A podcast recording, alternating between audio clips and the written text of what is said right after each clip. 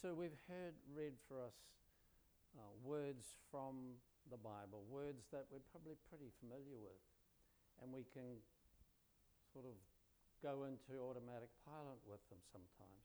Let's just be quiet and ponder the sort of things that you heard when the words were read. Just dwell on that for a moment. Did any words stand out? Did you feel nudged in any way? Lord, we thank you for the scriptures, your way to speak to us and tell us of your heart. So as I speak and we all ponder the things around these verses, uh, May our words and our thoughts be acceptable to you this day, O God. Amen. How good's your memory, some of you? It was 1978 when a movie burst onto the movie scene called Convoy. Convoy. It featured Kris Kristofferson and Ali MacGraw, if that helps.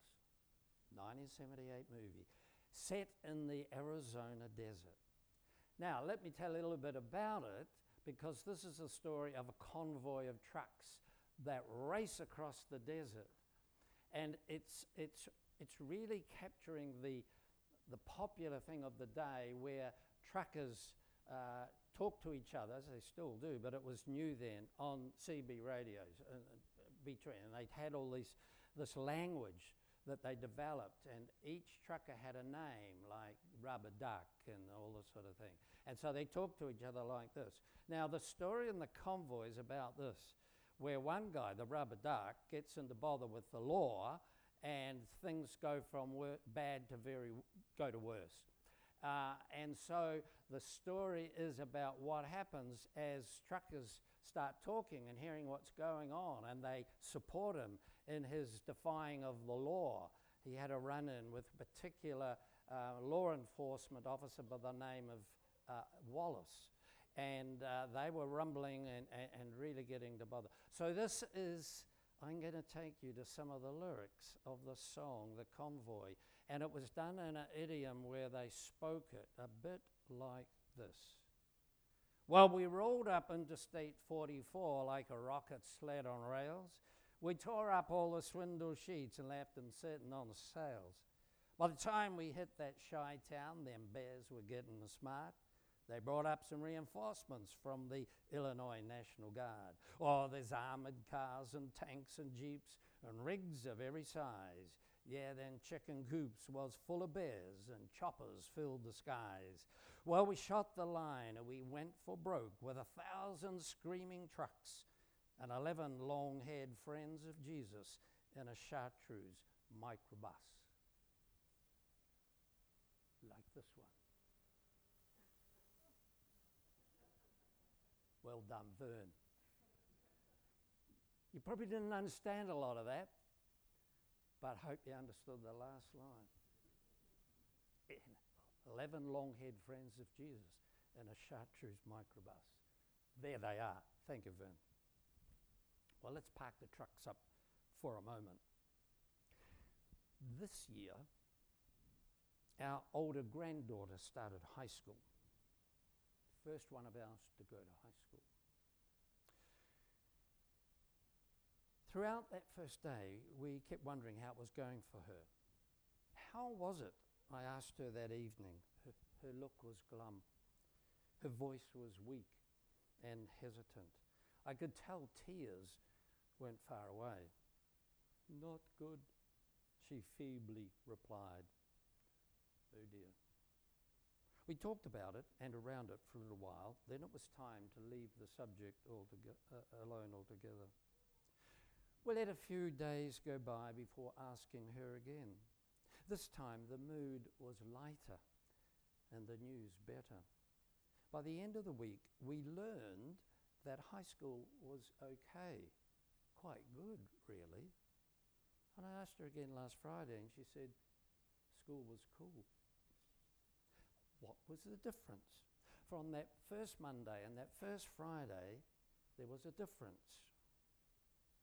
The days were the same, but the difference was finding a friend that changed the high school experience completely.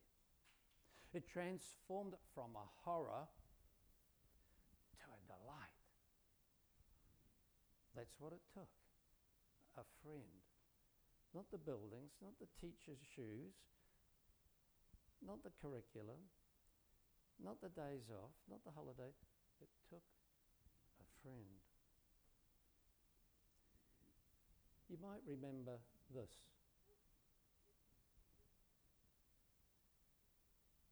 Have a listen.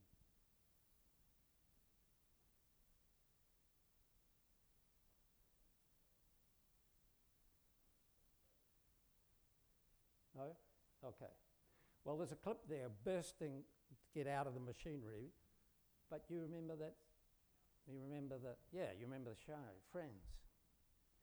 We loved Friends. It's a story of five young people living together in a New York apartment. Uh, let's have it.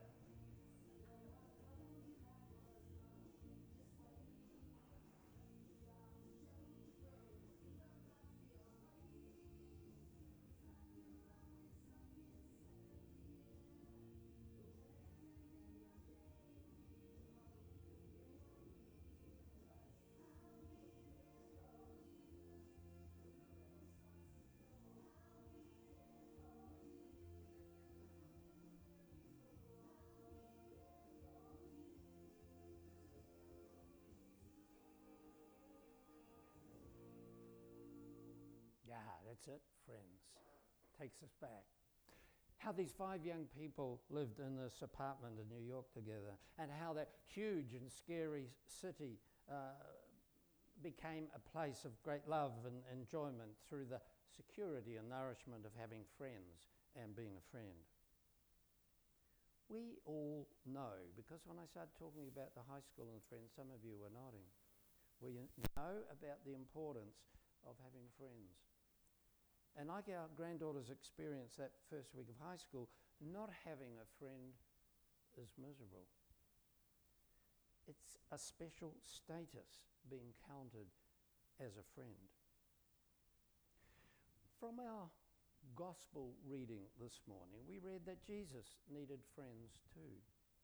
Moreover, he longed to call those who believed and would follow him his friend. We read in, we can read in verse 14, he said, You are my friends. Verse 15, I have called you my friends. Do we in our faith today see Jesus as a friend? It's a bit different. A few minutes ago, we sang the words, He's the children's Savior, He's the children's friend. What about our sophisticated grown ups? I need to say that I struggle, have always struggled with this concept of being Jesus' friend. And so, what we can learn from this text today, I think we're all hopefully going to gain something. Friends. Go into yourself for a moment. Don't look at anybody. Don't think, don't talk to anyone, but just bring to your mind in the silence of yourself a friend. Picture them in your mind or see their name written or just, just dwell with them in yourself. A friend.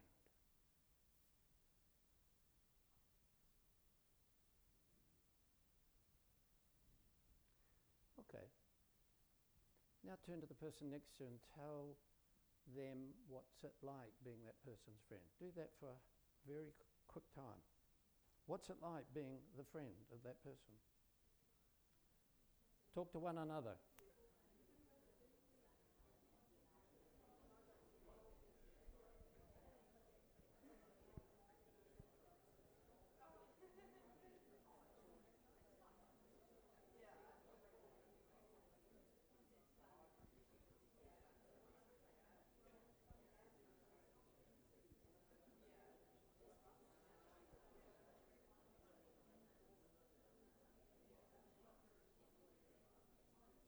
I think that's the end of a short time. What did you hear? What did you hear that suggested what made that a good friendship? Anyone got some answers? What they heard? What made it a good friendship?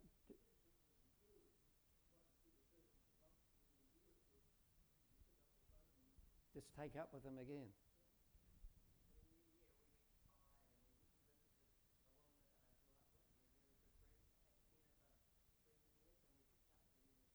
Right. Did she say you've changed?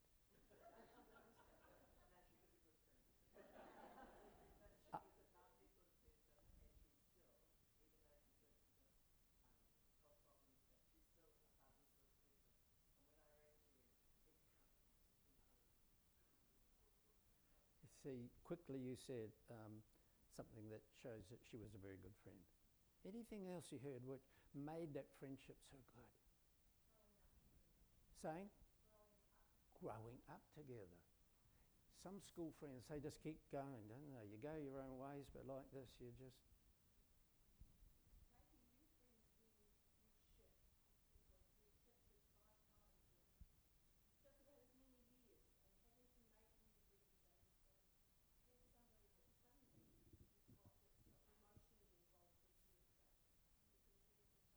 Yes.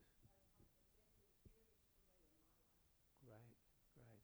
You're using words that I really want to hear. Trust. Yeah, because, you know, when we look at friendship, those things are there.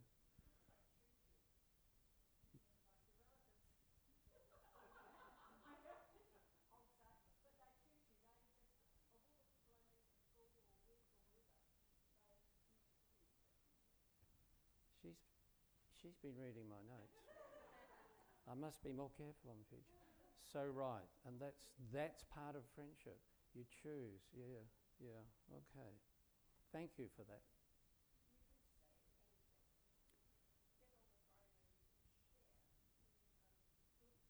Yeah, yeah.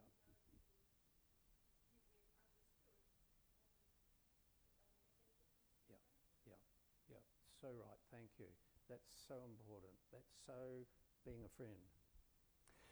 Let me tell you, for the greater part of my ministry, I've been involved with what historically is known as industrial mission. And that's about a fee paying pastoral service of care in the workplace, available to all the staff from the CEO right through to temporary hired hands. Initially, I was one of the chaplains who went into these places of work, factories and offices and all sorts of places, to do the face to face work with the staff. Later, I became the director of the mission. And part of the job of being the director of the mission and leading this ministry was the recruitment and the training of chaplains. For within a training are subtleties to be grasped foundational practices that uh, have to be learned so that the service is delivered well instead of inappropriately. I want to tell you, it's a hard job uh, doing the job of a chaplain, and it's easy to get it wrong, believe me. One of the principles in the training that I instilled in them was to know the difference be, between being a professional and independent support to the staff in their workplace and being their friend. They had to learn this. Without that clearly understood and practiced, they would inevitably end up in bother because you cannot be both their chaplain and their friend, I would say to them. Yes, you must be friendly, pleasant, courteous, respectful, engaging, even good fun, but not their friend for friendship is an entirely different relationship. In other words, if you're their professional helper at work Monday to Friday, you don't go off fishing or shopping or playing golf with them on Saturday. Some of them didn't like hearing this, but they had to learn it. For doing that crosses a boundary. So, what are these things that make up comprise friendship? And we've heard, we've heard most of it already. It's the sense of mutuality and equality. You and me. There's no rank. There's no, there's no I'm up here, you're down there, or anything like that with a true friend, like the one uh, we, we've been hearing about. This mutuality. You sit down and break bread together. Trust is the word I think, um, Margaret, do you use, uh, or um, Judith? Um, now, trust is risky, but you risk stuff with a friend because you, you just have that trust. Either that it would have to be earned and grown and, and established, but that's what's in a friendship risky sort of trust. There's a sharing that goes on, what I call a natural exchange. What happens? You go to have coffee with someone and you say, Oh, and I put the milk bottle. No, we don't put milk bottles out, do we? When I went to get the paper in yesterday, I saw this guy across the road and he fell off a ladder and all that. So while you're telling the story, the other person is thinking, Oh, that's nothing. I went out one day and saw two people fall off a ladder. now, it's a stupid example, but it makes the point. This is what friends do. As they tell their story, you're getting your story ready because you just share and you do stuff like this. You take, talk about your kids or whatever. They talk about theirs, you talk about, and it just it's just a, a meeting point of that stuff with great equality. Permissions are given with friends. You know, we just we just allow them to sometimes confront us and be honest with us and they get away with it because they're our friend. They're loved and trusted.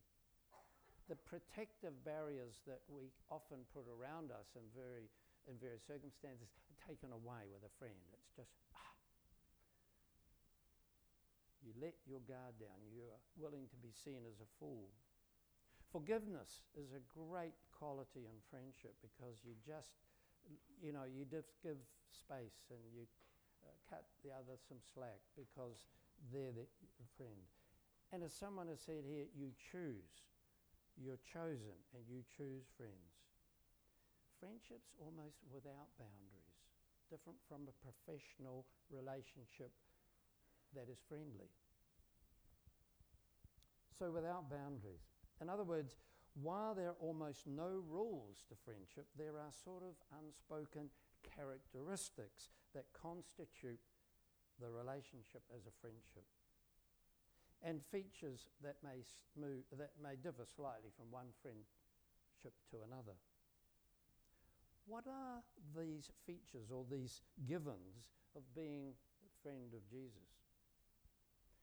In chapter 15, we read this it leads with the vine and the branches metaphor. And the verses that preceded the ones read to us, uh, the vine and the branches metaphor, where Jesus describes how the only way a branch can bear the fruit that it's designed to grow is when the branch is fully connected to the vine. And he uses this wonderful, rich term in there abide. Abide. The branch must abide in the vine. He then goes on to declare that spiritually, we, like branches, have to abide in Jesus, the true vine. This way, we can keep the ways of God. Secondly, Jesus lets his guard down, you might say, when he makes clear to his hearers that he has made known to them everything that he has learnt from, his, from God his Father. In other words, as friends do, he has been completely open with them, holding back nothing from them. What he knows, they now know. This, he, he makes very clear, is the way friends work. The 104th Bishop of Canterbury, Rowan Williams, in a book he wrote called Being Christian, and speaking, out, uh, speaking about prayer, says this God has decided to be our friend. Indeed, the word in Greek can be even stronger our lover. The one who really embraces us and is as close as we can imagine. Very near the heart of Christian prayer is getting over the idea that God is somewhere a very, very long way away, so that we have to shout loudly to be heard. Present company down here um, accepted. On the contrary, says Williams, God has decided to be an intimate friend and has decided to make us part of God's family. And we always pray on that basis. Rowan Williams. I am, amongst other things in life, a Rotarian. Rotary is a service club, a worldwide organization for the betterment and the advance of humanity. Where once upon a time you were invited to join, those who are interested are warmly welcomed in today. And so we meet in local clubs, a bit like churches do with parishes and congregations. Rotary clubs can be a collection of disparate people who, in common, look to serve others. One of the temptations for new members is to let Rotary membership serve self. That in being joined to this array of often well connected people, their own needs and desires in business or socially are enhanced handsomely and prioritized. And so, service above self is a Rotary mantra best kept before us at all time. Service above self. Why Jesus wanting us to be a friend is twofold, our text tells us. It's quite clear. What is it about this friendship that Jesus is really getting to us about? Firstly, in verse 16, it is so that we love one another. That's what he said. And in fact, he put strength on it. He said, This is my command. If you like friends, you are my friends. It is so that you love one another. And the second purpose is so that through us, others discover the love of God. That's what this friendship's all about. That we love one another and that through us, others discover the love of God. These intentions of Jesus are not hidden, rather, they are paraded before us so the world keeps being shaped by the design of God, that love abounds in and through us. Being the friend of God is indeed a special status, not so that we're chummy with God or that we earn brownie points, not like that at all quite the opposite. No, it is a high calling so the hurting and struggling world can abide in Jesus, the true vine of God. This spiritual intimacy has a divine purpose outside of itself. Through the closeness, openness, and connection of this mysterious relationship, the sacred work of God is accomplished in us and through us. Here's a unique friendship to be cherished. For, like making a friend at high school, it makes all the difference to who we are, what we're like, and what we can do. Let's go back to the trucks who are still barreling across the desert. Thousands of them, the words told us. I love the story uh, and the lyrics in this convoy song because it's a scene where rugged and ruthless truckers barrel along the highway in roaring rigs to conquer the power of the authorities. They don't want to pay any toll, they don't want to pay any fines. They're bigger and braver than that. They're a force to be reckoned with, they're not to be messed with. And in the center of this storming scene, we find a little old Volkswagen microbus full of the friends of Jesus. The contrast, the confronting image, I think, is all the powerful. I didn't remember any of the other words of the song, but I remember those when I looked at this text. You see, outside the culture of rip and roar and rushing truckers through the desert is another one just alongside them not away from them, not distant, but there with them, but different. Being a Christian, hippie or not hippie, can be a bit like this. We offer something outside the dominant culture of greed and selfishness, of rampant consumerism, because it's all offered because of Jesus the Christ would be our friend. Hey, we're on the bus. We're on the bus. No? Well, get on board. Let's pray.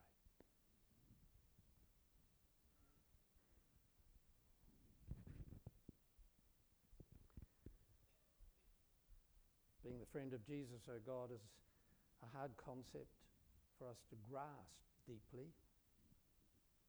We can say it easily with our lips, but to know it in our heart so it shapes us and makes us to be the people in the world you want us to be is a greater challenge. So help us, we pray, this morning, to take the words of this text, these words that come as your inspired scriptures to us, and take them seriously and look for the way in our living, in our life, and who I am, that they may take hold and mean something, just as Jesus did to those disciples that he spoke to in the form of Jesus so many years ago.